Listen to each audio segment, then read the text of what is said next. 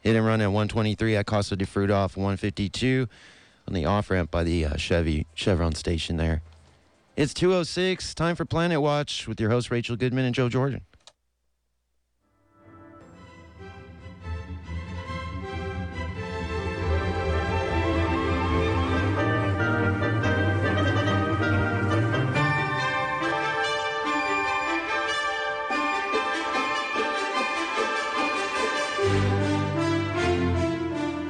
Welcome to Planet Watch, big solutions to Earth-sized problems.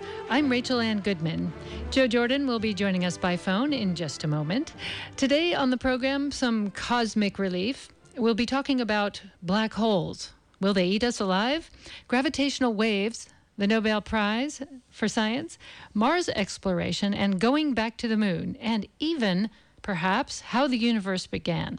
We'll speak with astrophysicist Martin Gaskell, and we'll be taking your calls and questions. So keep in mind the phone number 479-1080. That's in the 831 area code. And you can also ask our guests a question by simply emailing us, radioplanetwatch@gmail.com. We are also streaming live on Facebook if you want to see us, just to know what an astrophysicist actually looks like. Yes, they have glasses and beards and stuff, and sometimes they don't have any beards because they're women. But this particular one happens to have a beard. So maybe he fits your idea of what an astrophysicist should look like. The only way you'll know is if you tune in on Facebook. Of course, if you miss a show, all of our shows, and I believe we are getting up into the 40 number, are archived on zbsradio.com if you'd like to listen to any of our programs online. First, we'll have this news roundup with myself and intern Tommy Martin, and then we'll go on to the interview with Martin Gaskell. So this one is possibly related. A new study of geothermal deposits on Mars may shed light on the origins of life on early Earth. Deposits found in Mars's Eridania Basin, which lies in a region with some of the red planet's most ancient exposed crusts, show that there was a long-lived sea with an active hydrothermal vent on the sea floor. The deep-sea hydrothermal environment is evocative of similar environments on Earth and similar to environments where life might be found on other worlds, life that doesn't need a nice atmosphere or temperate surface. That's because the earliest evidence of life on Earth comes from seafloor deposits of similar origin and age, but the geologic record of those on early Earth environments is poorly preserved, unlike that on Mars, so it may shed light on how this life of ours got started. Interesting stuff, huh? And Tommy Martin, what did you dig up, not from Mars, but maybe from our Earth, to share with us today? Yeah, back on our planet. With the majority of Puerto Rican residents still without power due to Hurricane Maria, Elon Musk is making bold claims that he can rebuild the island's electrical infrastructure with solar technology. Sorry, that's entrepreneur Elon Musk. In case you didn't know who he was. Some people don't. Yeah. While Musk is best known for his companies Tesla and SpaceX, SolarCity, a solar panel firm which specializes in storing energy in large power banks, is also a subsidiary of Tesla. The company says it has powered small islands in the American Samoa, and on one island installed a solar grid, which can store enough electricity for 3 days without sun. Musk claims that there is no scalability limit to his island power grid, and the Puerto Rican governor, Ricardo Rossello, expressed interest in being a flagship project for the company. Discussion of cost and long-term benefits are likely to influence the ultimate decision of the debt-saddled island. Tesla has already sent shipments of batteries to Puerto Rico to store energy from the existing solar panels. Residents with these systems are some of the few with power.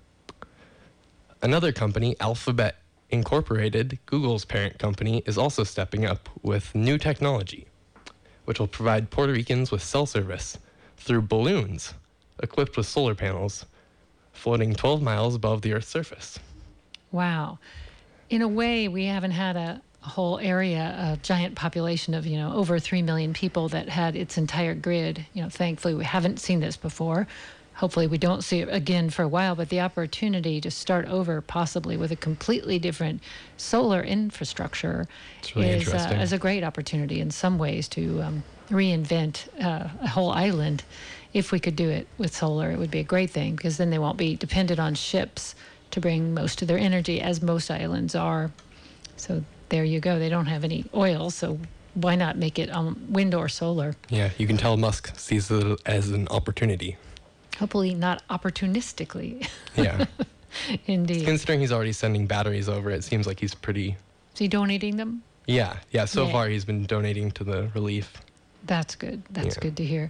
You know, this is an editorial, but watching how desperate they are, and the stories that are coming out of Puerto Rico are truly apocalyptic. People are standing in line for diesel, and this is connected to the fossil fuel story, for, 6-8 hours. They get up at the crack of dawn to get in line for, 10 hours sometimes, just to get 10 gallons. They take it back, and they run their generator for just a couple hours to charge batteries and also possibly to refrigerate a few things. But, when you think about even pumping gas is related to electricity, getting cash out of an ATM, there's just things we take for granted that they're having to cope with, including free clean drinking water. So the editorial part of this statement is, if we have the most opulent military on Earth, why can't we send them all of their resources to the people, which are American citizens, in horrible, dire need? Why can't we have a massive response and possibly even evacuate the majority of people till it gets better there? They probably want to get away right now for at least a few months till the infrastructure returns. And I don't know the answer about why we're not doing that. Seems like they want to go. They would like to help. That's a lot of them signed up to help their fellow humans. So... here's a good opportunity to really make a difference. I hope that happens. And as citizens who pay taxes to, support that, maybe not willingly, I would vote for the military to do things like that to save people's lives. That would be good. Well, we're going to move on to a rather different topic now and invite you to participate. We don't normally take calls, but we thought we'd try it today because you probably have a lot of questions after we begin our interview. Today, our interviewee is Martin Gaskell. Is it Gaskell or Gaskell? Gaskell. Gaskell, there you go. He's an astrophysicist at the University of California, Santa Cruz. He was born in England, and you'll figure out why in a minute. He sounds different than us Californians. He came to Santa Cruz to do his PhD, and while he was a graduate student here, he met Joe Jordan, who will hopefully be joining us in a little while. Martin's research specialty is investigating what happens around supermassive black holes in the centers of galaxies. This research has taken him not to black holes, or he wouldn't be here right now, but to other countries, and he collaborates with astronomers around the world. In addition to being an astrophysicist, Martin is an active musical composer in classical music and a Christian with an interest in the relationship between faith and science, which is a fascinating topic to me, and I hope we definitely preserve time to talk about that one, because there aren't too many astrophysicists/Christians who talk about them in the same setting. So I'm looking forward to that. Welcome to the program. Thank you. I'm glad to be here. Glad to have you. Well, I guess I'll ask a basic question to start out, but first I want to give out the phone number in case other people have a basic question, and you might get to talk to Tommy as an added bonus. The number is 831-479-1080. Again, 831-479-1080. What is a black hole, and why haven't we been swallowed by it already? Well, a black hole is a region of space where gravity is so strong that not even light can escape from it. And the nearest one to us, well, we don't actually know how close the nearest one is, but the nearest one we know about is a good 1,000 or so light years away. And is it sucking everything around it, and at what speed? No, one of the myths about black holes is they suck everything up around them. They don't do that. A black hole, when you're not very close to it, is pretty much like any other source of gravity. An example I like to give is if our sun turned into a black hole, and don't worry, it won't happen, but if it did, then our Earth would just continue orbiting the same orbit around the sun. The only difference would be that it would go dark outside. And that would be very, very bad for us. Well, that would be bad for us, yes. And no solar power. No, at that point, forget solar energy. So a black hole is a super gravitational spot in space, and how do you study them from so far away? Well, the obvious question people ask is, if the The strength of gravity is so strong that not even light can escape from them, which, by the way, is why we call them black holes. We call them black because there's no light, it's dark, it's black. And something you fall into and can't get out of, we call it a hole. So that's where the name black hole comes from. But the obvious question is, if not even light can escape, and therefore we can't see the black hole, then how can we study them?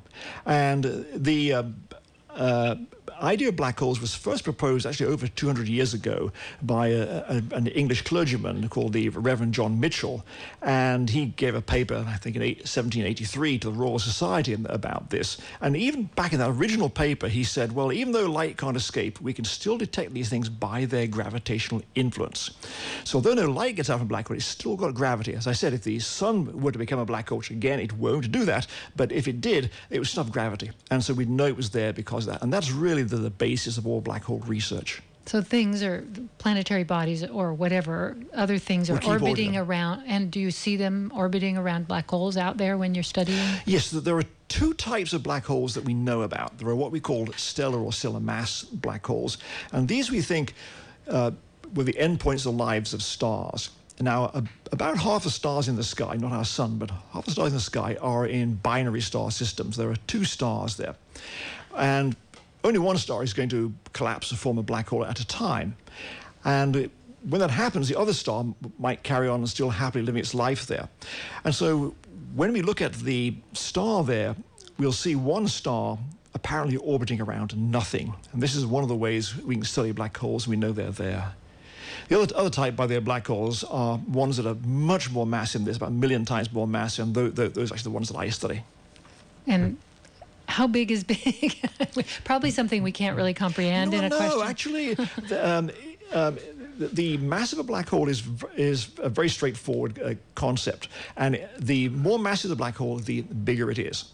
If we had a black hole of the mass of our sun, I keep saying this will not happen, but if we did, it would have a radius of 3 kilometers. That's about a couple of miles. So the whole thing would be would fit easily into Santa Cruz. Wow. And the largest stellar mass black holes in our galaxy would fit between here and San Jose. So they're not that as big as no. Now the very large ones that I study are much bigger than that. They're I think much bigger than the Earth is, but the small black holes are quite modest in size. I think we have Joe Jordan on the line. Let's see if I've got the board hooked up properly. Are you there, Joe? Let's see if that hear me? I'm somewhere. You are somewhere. I've got 2 bars of reception on this cell phone, and I'm up 2 bar road out of Boulder Creek. How's that? Pretty good. Can you get to a landline? We can hear you now. No. Oh, you can't hear me? No, we can, C-A-N, but... Oh, yeah. Well, I'm borrowing a friend's phone. He's got the other one from the service that I have, and the other one's better. So anyway, it seems to work okay. So... Great. Yeah, well, thanks for coming on, Martin, and I don't know what I missed. It sounds like he was just getting warmed up. But, we were just talking about what black holes are. And how big they are, and I was surprised to hear a black hole can fit between here and San Jose, even the biggest ones. Does that mean they're particularly dense in the middle? Or? Oh, yes. The small ones are very dense, yes. And density is something, we just can't really comprehend in the space world. So what does that mean, that they're super dense? I think we can sort of understand dense. The first dense objects discovered were what we call white dwarf stars. They were found back in the 19th century. And people realized the matter inside a white dwarf was very dense. And if you took a thimbleful of matter in a white dwarf, then that would weigh about as much as a small Japanese pickup truck. By a couple of tons. Now, the next densest objects are what are called neutron stars. And neutron stars, we're now talking about a million tons or so. So this is bigger than a large container ship that it would fit inside a thimbleful. And you sort of imagine maybe holding in your hand a thimble weighing 2 tons, but weighing as much as a massive ocean liner. That's getting a bit hard to understand. And the density in a small black hole is just slightly higher than the density of a neutron star. And do black holes have anything to do with the Big Bang? I think I'd say no to that. Maybe the Big Bang formed some black holes, but... no, there's really no connection there between the Big Bang and black holes. Were they made when the Big Bang, expanded the universe? Were they here from the beginning? Well, there are two types of black holes. There are the ones that were formed when stars collapse, and then there are what we call the supermassive ones. The supermassive ones are what I do my research on. They're in the centers of galaxies, and they have masses ranging from 1 million times the mass of our sun up to about 10 billion times the mass of our sun, or even more. And 10 billion times the mass of our sun, that's the mass of an entire galaxy in a black hole. So they get to be very massive. And all those ones, as far as we know, are in the centers of galaxies. And an unsolved mystery about these giant black holes is how did they form? And it's beginning to look like they formed as pretty massive black holes, and maybe 100,000 to 1 million times the mass of our sun, and they grew from there onwards. So they didn't start off as wimpy ones with, say, 10 times the mass of our sun and grow from that point onwards, but they started out pretty big. And they seem to have begun rather early in the universe, about the same time the first galaxies formed. So there could be some connection there to the Big Bang, but most theories are that they formed rather similar to the way in which galaxies formed after the initial Big Bang.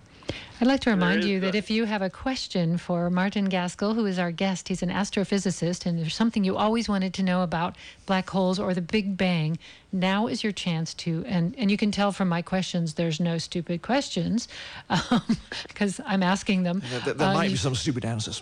Well, we wouldn't say that, but so you're welcome to participate at 831-479-1080.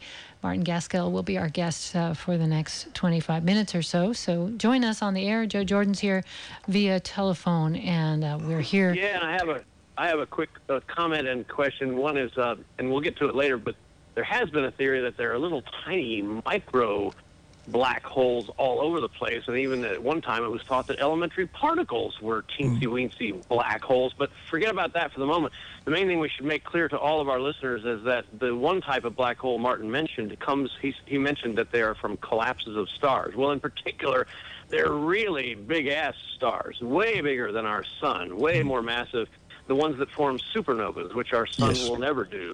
And it's at the core. What happens is the thing collapses. It runs out of all hope. All nuclear fuel is exhausted, and then it just sheer gravity takes over. The interior core, down to the radius of just a few miles, collapses, implodes into this black hole, while the outer shells, most of the mass of the star, gets expelled violently out into the universe in the most spectacular event in the universe, a supernova. But left over behind those supernovas in the interior is a black hole. Right. And, so some supernovae, certainly the very massive ones, will form a black hole. The more usual explosions, ones we see in the sky, are of two types. One are exploding white dwarf stars, and the other type are what we call core collapse supernovae, where the core collapses down to a neutron star. That's kind of intermediate stage between a white dwarf and a black hole. And the matter then bounces off the neutron star and forms a supernova explosion. The ends of lives of massive stars that form black holes, we don't normally see as a normal supernova explosion, because if all the matter just goes into a black hole, then you're not getting this bounce and seeing the bright light. But what we do get are what are called gamma ray bursts, that the black hole has spinning material around it, and this creates a jet of material. If that jet happens to be aiming our face, then we see a tremendous burst of gamma rays coming towards us. In just a little while, we're really excited about this, being radio people. We have some sounds that they actually got from black holes and from the Big Bang, which, first of all, my first question was, how could they have possibly recorded the Big Bang, which happened a long time ago? How long ago? Well, the Big Bang was about 13.7 billion years ago. It's a long time ago. The... sounds that I see the technical people are working on here to try to bring you. They were made by a fellow English astronomer called Mark Whittle at the University of Virginia.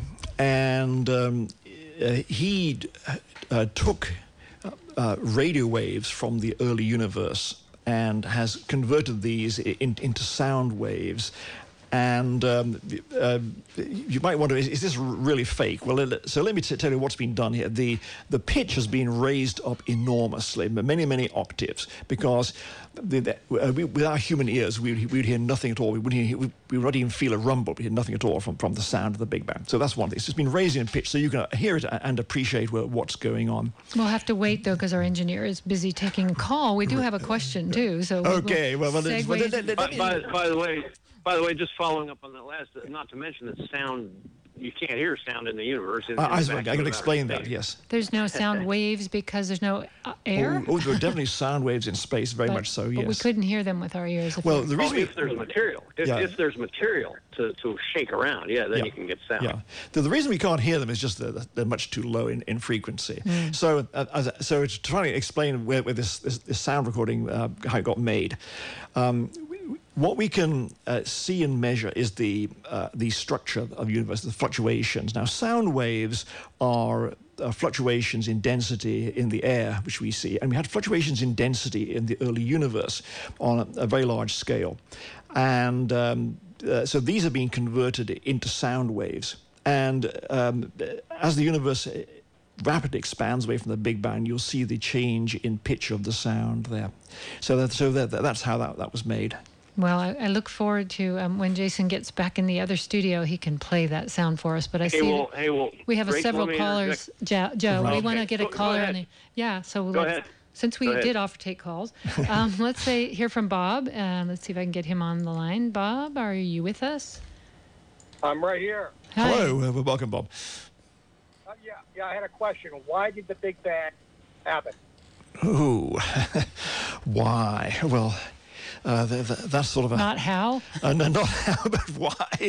I think that's a question we have to ask God. That gets off into religion, maybe. Yes, I mean, why?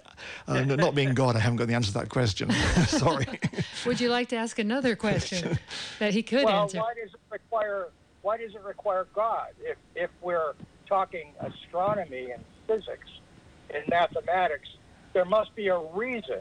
If one is to take seriously the Big Bang theory, there must be a reason why. Is it a pulsation? I think you're really talking more about how here, causality, rather than why. I mean, well, let's try to tackle that one. Yes. So the question could be why to have a sandwich for lunch then? Well, actually, there is this whole theory of quantum fluctuations. And there's even the theory that our universe's Big Bang was just the back end of some other universe's black hole collapse through a wormhole that connected the two.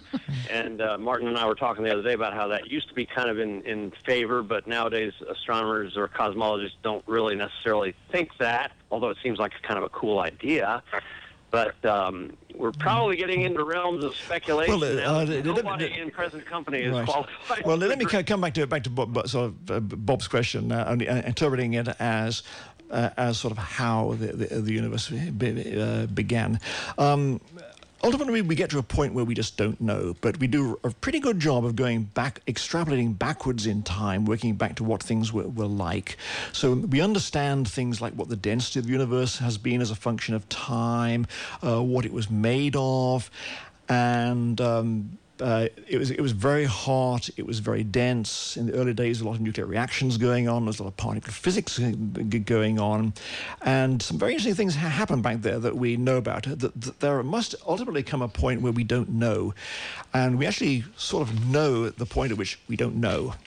And that time is called the Planck time, and it's like 10 to the minus 43 of a second. It's a very long time back in the... This is not like walking the Planck. This is a Planck. No, it's Planck spelled to P-L-A-N-C-K, named after a famous German physicist. German guy. You're right, yes.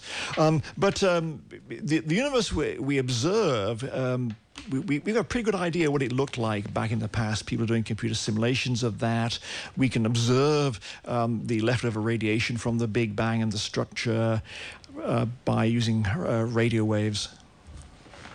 Yeah. Hey, Rachel, if we got a list of callers, why don't we kind of move along? And sounds good. Right. Yeah, let's bring in. So thank you, Bob, for your call. And, thanks, Bob. Let's bring in, we've got Chris from Salinas with a question. We'll go to Chris next. Okay, hi Chris. Welcome to Planet Watch. Hi. Hello, yes. Yeah, I just had a question. When you're talking about the size of a black hole, are you talking about the size of the event horizon? Yes, we are, yes. Yeah, because I've heard actually a black hole is a singularity. I mean, it's almost infinity small, but the mass of the gravity... Yes. Well, when we talk about the size of black hole, we're talking about the radius of the event horizon, or what's called the Schwarzschild radius, after a German scientist about 100 years ago. And let me explain to listeners what that is. It sounds like you obviously know, but explain to listeners. There's a concept called escape velocity, and that's how fast you have to go to escape from something. And the more massive something is, the higher the escape velocity is. But also the closer you get to it, the stronger its gravity is, so the higher the escape velocity is. And there comes a point where the escape velocity exceeds the speed of light. Now, that was what the Reverend John Mitchell 200 years ago or so recognized when he postulated that black holes must exist. And that radius where inside which the escape velocity exceeds the speed of light, so you can't escape, but that radius is, we call that the Schwarzschild radius, and that's the effective radius of a black hole.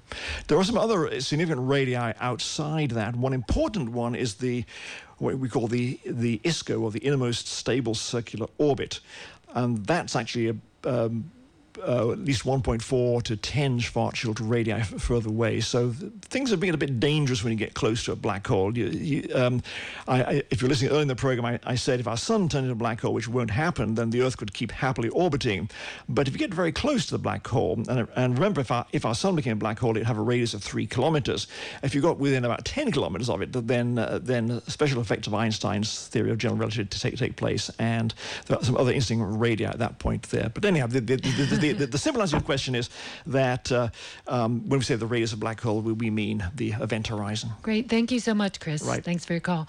You're listening to Planet Watch. We're getting very cosmic here. What happens to your body if you got sucked into a black hole? What would happen to your body? You know, people ask me about that, and I say, don't worry about it. You'll be dead. Keeps me up at night. You'll be dead. Before you even got there. Hey, you know, one of Martin's esteemed colleagues, Joel Primack, who would actually be a good guest on our show sometime, I heard from him once that at a certain radius from a black hole, and maybe Martin can tell us exactly which radius, light is delicately balanced between making it out to space and getting pulled back into the black hole, so it actually orbits around the black hole, so if your body were not being torn to shreds by extreme gravitational shear stresses, then you could actually see the back of your own head. Yes. The light would have gone around the black hole. Yes. You could see the back of your own head. Now I think you're taking something that's illegal substance. Well, but I should explain that my own research is not what goes on inside a black hole, but how they form and what's going on outside a black hole. Oh, okay. Yeah, so disclaimer. We do want to go to that sound of the Big Bang first and then the black hole. So let's hear Big Bang. Boom.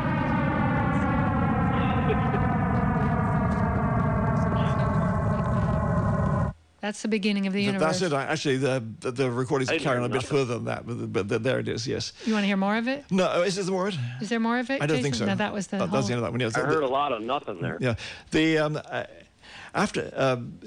That comes from the structure in the universe after the Big Bang, and if the recording carried on a bit further, you'd hear a kind of a hissing, tingling sound afterwards, which would correspond to the formation of galaxies in there as well. Far out. So if you want to find that recording, go to good old Google and enter like MP3 recording of the sound of the Big Bang or something like that, and you'll find what we just played to you there.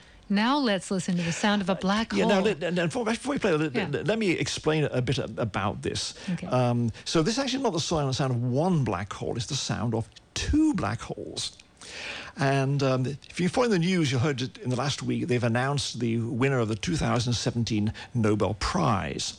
And the Nobel Prize was shared between 3 people. Half of the money went to a person called Ray Weiss, a former professor at MIT, who designed the key component for detecting something called gravitational waves. And then the other half of the Nobel Prize was shared to two people at Caltech who played very important roles. One was somebody called Kip Thorne. Kip Thorne you might have heard of if you saw the movie Interstellar. He was the science advisor to Interstellar. He's a famous name in the theory of relativity and black holes. And he was a big person pushing for the detection of gravitational waves. And then the third person was Barry Barish, who did the Herculean task of getting this massive collaboration of 1,000 scientists together and millions of dollars to actually make the thing happen, and finally happen. So those were the three people who got the Nobel Prize for this. Perhaps, Rachel, we should explain what gravitational waves are, right? We could do that, and then we'll hear the recording. Okay. Yeah. So since this has only been just detected, you might guess it was rather hard to do. And the way they measured the gravitational waves was they had two masses which were separated by 4 kilometers. And when the gravitational wave came past, it's like we're here in Santa Cruz, we look outside and see the ocean, see things bobbing up and down. As a wave comes past, things bob and down at different times. And if you had a laser ranger measuring the separation between two boats in the bay, you could see them go up and down as a wave came by. So that way, even if you're blind, you could tell that waves exist. The waves they detected here were that they measured the separation between these two masses to the accuracy. It's like the change they saw was like measuring the distance to the nearest star and seeing a fluctuation, the thickness of a human hair. It's incredibly fun. So why was it so difficult? And that's because gravitational waves are extremely weak. And I was thinking as I was waiting outside the station this afternoon, the two AM radio transmitter towers are right outside here. And the way a radio tower works is electrons are waved up and down the tower outside. Now, the electrostatic force is quite strong. If you've got long hair and you comb your hair in winter on a dry day, you get static electricity.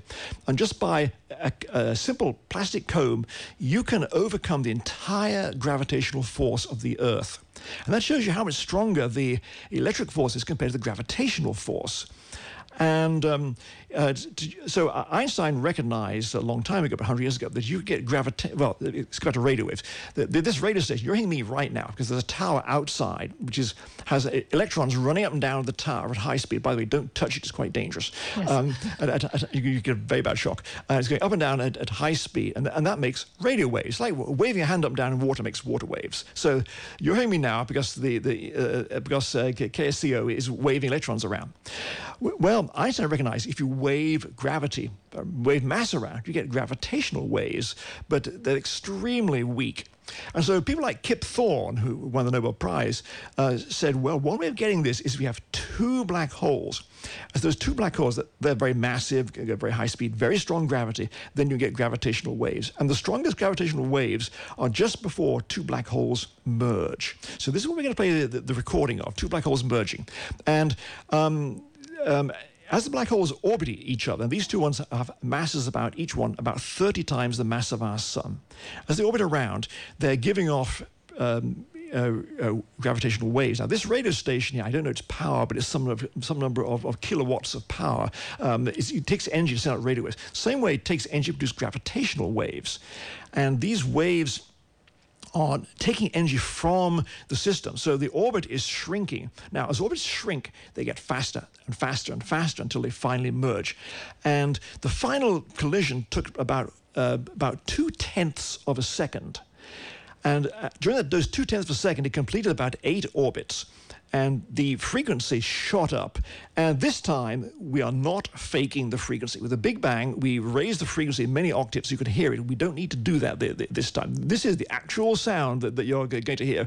If you were next to the black hole, you would hear this. I'm sorry you would get deafened and killed by it, but as your body was being crushed into smithereens. So what you'll hear in this recording is, first you'll hear what sounds like ocean waves or a waterfall. It's just a sort of we call white noise sound. This is the background of the noise in the detector. That's nothing to do with astronomy and cosmology. And then suddenly you'll hear a little bit of whoop, like that, whoop, Sounds like a baby's heartbeat. Yes. If you've ever had a sonogram. Yes, it is. And the frequencies on the audible range, it's like from the bottom note on a piano to our middle C. That's the range of frequencies we're hearing there. So we're going to play that. We should play it a few times. So what you listen for is a little whoop at the end. Here we go. Okay.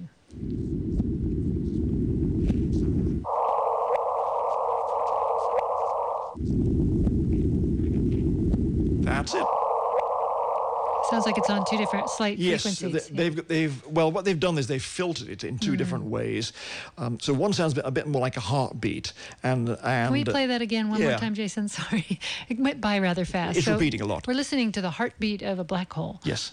Here we go. Two black holes. Two black holes colliding. It happens really fast. Right. And it doesn't sound particularly violent. It sounds very fast. Well, from out here. We're listening to this about 1.2 billion light years away, so it's pretty gentle at the Earth. I would not want to be nearby that when it happens. Well, we have another caller who's been very patient, and I thought we'd get him on. He's calling himself Daddy Bird. I think that's maybe a name, a stage name. Let's say, are you on the line with your question still? Thank you for waiting. If indeed you are. Let's get you on here. Hi, you are on the air on Planet Watch. I attended San Jose State in 1971 to 73. No, 72, 73. And I took natural science, which was set up to teach school teachers, not to teach mathematicians or physics and that kind of thing. Okay, and you had a question about the Big Bang. Yes, I do. Right. Okay, go for it. Okay, here's my question. Our textbook in the class about this was called Red Giants and White Dwarfs. Yes, and I can still recall that book, yes. Okay. My question is, since 1972 or so, has there been a lot of additional information about this? Or Oh, yes, lots and lots. Really? Yes, we are living at an amazing time in astronomy. Right now is the most exciting time in the history of astronomy, with discoveries being made. The one example is these gravitational waves. So back when you were a student then, gravitational waves would just been speculated. And it's only now, 40 plus years later, that we've had this direct detection of them on the Earth. Okay. So there's been a lot of enormous progress in astronomy there. And there are lots more good books out there now you can read to learn more about this. One of my roommates, are you there? Yes, we're listening. One of my roommates stayed with me 2 nights a week with this other guy, and he was up at Lawrence. He was up the radiation lab up in Berkeley. Yes. He transferred to the University of Maryland. He got a doctorate in astrogeophysics in about 1978. So he really jumped into it, didn't he? Because that's when all this stuff really started breaking loose. Yeah, lucky guy. Good timing. Well, thank you for your question. We appreciate it. Yeah, and go Spartans. I taught at the San Jose State for about 10 years recently. And, by the way, Joe Weber was, I have to give a shout-out to him. He was the scientist who spent decades trying to find gravitational waves way back in about the time that you were a student, and he couldn't find them. That we just didn't have good enough technology. But he told great stories about it one evening in Washington, D.C. They used to have an organization that met on Saturday nights called the National Capital Astronomers, and he came and regaled us with his failed attempts to detect gravitational waves. Well, if you'd like to join us like those folks did, you can call in with your question for Martin Gaskell. He is our guest here on Planet Watch for the next little while. 479-1080, and the area code is 831. Once again, 831-479-1080. I'm Rachel Ann Goodman with Joe Jordan on the line from Boulder Creek, and we're interviewing Martin Gaskell. And I want to make sure we save time for an interesting story in your life. You, and this is public knowledge because I found it on the internet, as everything can be found now. Although everyone reads on the internet is not necessarily true. That's true. I have to tell my mass media students that all the time, that please be very careful to double source. But it appears that you were going to be hired by the university, or possibly going to be hired by the University of Kentucky, and they didn't question your astronomy credentials, which are obviously very strong. They were worried that because of your religious views, you might there might be a headline saying "Creationist hired by University of Kentucky," and they and you sued them for this, and you won, or well, you got a settlement out of this. So, what I want to ask you, because this is a unique opportunity to ask this question of an astronomer, is, do you find any conflict in the views of Christianity and the views of what you've learned as a scientist about the origins of the universe and the time and the age of the universe? Well, there are lots of astronomers and scientists who are believers, and I was just recently, since we had this Nobel Prize for the detection of gravitational waves, I was just reading up on the biographies of the three men who received the Nobel Prize, and one of whom I knew about is Kip Thorne, who was the advisor to the Interstellar movie, and the other two, they're physicists, I didn't know about them. But one thing, I found a quote on Kip Thorne's Wikipedia page, and he said that many of his finest colleagues are very devout and believe in God. And he said he just did not see himself any conflict between their religious beliefs and the science. Now, he himself is not in that category, but as a non-believer, he said, I don't see a conflict there. And so those of us who are scientists and Christians, it's not really a big deal for us. It's not something that we worry about all the time. And the way I like to look at it is through science, in my case, study of black holes and what's going on around them. Through science, I am learning about how God does things. So that's the attitude and view that we have. There have been quite a lot of surveys about scientists and their beliefs. There's a good book published a few years ago by Oxford University Press on this, and whenever people survey scientists, they're often surprised how religious scientists are. In fact, atheists are a minority among scientists, and that often surprises people. Why do you think that is? Why does it surprise people? I think it surprises... Why are there so many scientists, you think, that are religious? Is there something about what they're learning through astronomy, for example, that makes them even more confirming religion, their beliefs, or do you think it's some other thing? What I haven't quite thought from that point of view, the book by what's her name, Elaine Eklund, which is probably the best study about the beliefs of scientists. One thing that she does ask in there is, she interviews a couple hundred scientists, including ones who are not believers, and she asks the non-believers, okay, why are you a non-believer? And the interesting thing about that is the reasons they give are essentially the same reasons that any other non-believer would give. There wasn't anything scientific to it. They had a bunch of reasons there, and science was almost last in their list there. That wasn't... If you ask one of these people, say, why are you an agnostic or an atheist? Then they wouldn't say it's because of science there. However, if you find the average man in the street, so say the average atheist in the street, then he or she might say, it's because of science, but that's not the way scientists think about this. I guess what I'm getting at is the empirical side of science, says you have to prove something exists, and that you can use the scientific method to describe reality as we know it. Yes. And on the other side is this belief that there are things you can't see and that there's an intelligent being that is responsible for creation and all that we see around us. Yes. And it seems like those two views have been in conflict for a long time. There certainly has been some conflict there. That is true, but I would not say that there has to be a conflict there. So when let's take something I do. I'm a human being, a person. I'm doing and causing something. Then there are mechanisms by which I do it, and you can describe those mechanisms. That's kind of what I'm trying to get at here. So anything I do, and I've got my hand on the table, for example, right now, and maybe imagine I'm making a point to listeners who can't see me, something silly like that. But I'm doing something there, and everything's described by the laws of physics here. With this table, I could tap the table and make a sound. You probably won't hear the microphone here, but I could do that. all the laws of physics, but it happens because I want to tap the table here. There's no conflict between the laws of acoustics of me banging the table and me wanting to tap the table there.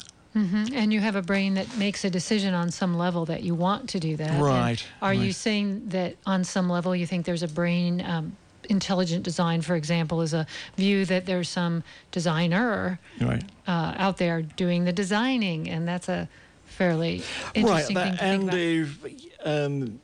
And most people believe that they have a purpose and a reason, and it's rather rare somebody thinks they're just pointless and result of random chance. So that's rather rare human view. Some people I have a story here to interject. Martin actually turned me on to a talk by a guy who I had met when I was working on the Flying Observatory at NASA, who's the co-inventor of the laser, a guy named Charlie Towns, eminent scientist and engineer. Mm-hmm. And he came and talked at a church in Santa Cruz, and I went there, and he talked about intelligent design, which, is kind of a term that a lot of people use for, like, not evolution. But his take was ingenious. He said his idea of intelligent design of the creation by a creator was that the way the creator does that intelligent design of the amazing creation is by evolution. Evolution is that intelligent design, so that kind of finesses both sides. This is a very standard view, and this is pretty much the standard view of most scientists who are Christians. Mm-hmm. Yes. And then you get into people who read the Bible literally, absolutely literally, and they will argue that all of the geology was put there to keep us occupied as humans. I have trouble. Well, that's view. That's something that most scientists or Christians would disagree with, and that not only do you get into scientific problems there, but you get into theological problems as well with that. So why do you think there's this strain of fundamentalism that keeps going back to, literal translations of what's said in a book that we don't even know how many people wrote? It was written by several people over many, many years, apparently. And why should that be any more of a, oh, now the phones are lighting up. Okay. Oh. Gee, I thought maybe. Unfortunately, we're running out of time here too. So Rachel, let me answer your question, but address your question there.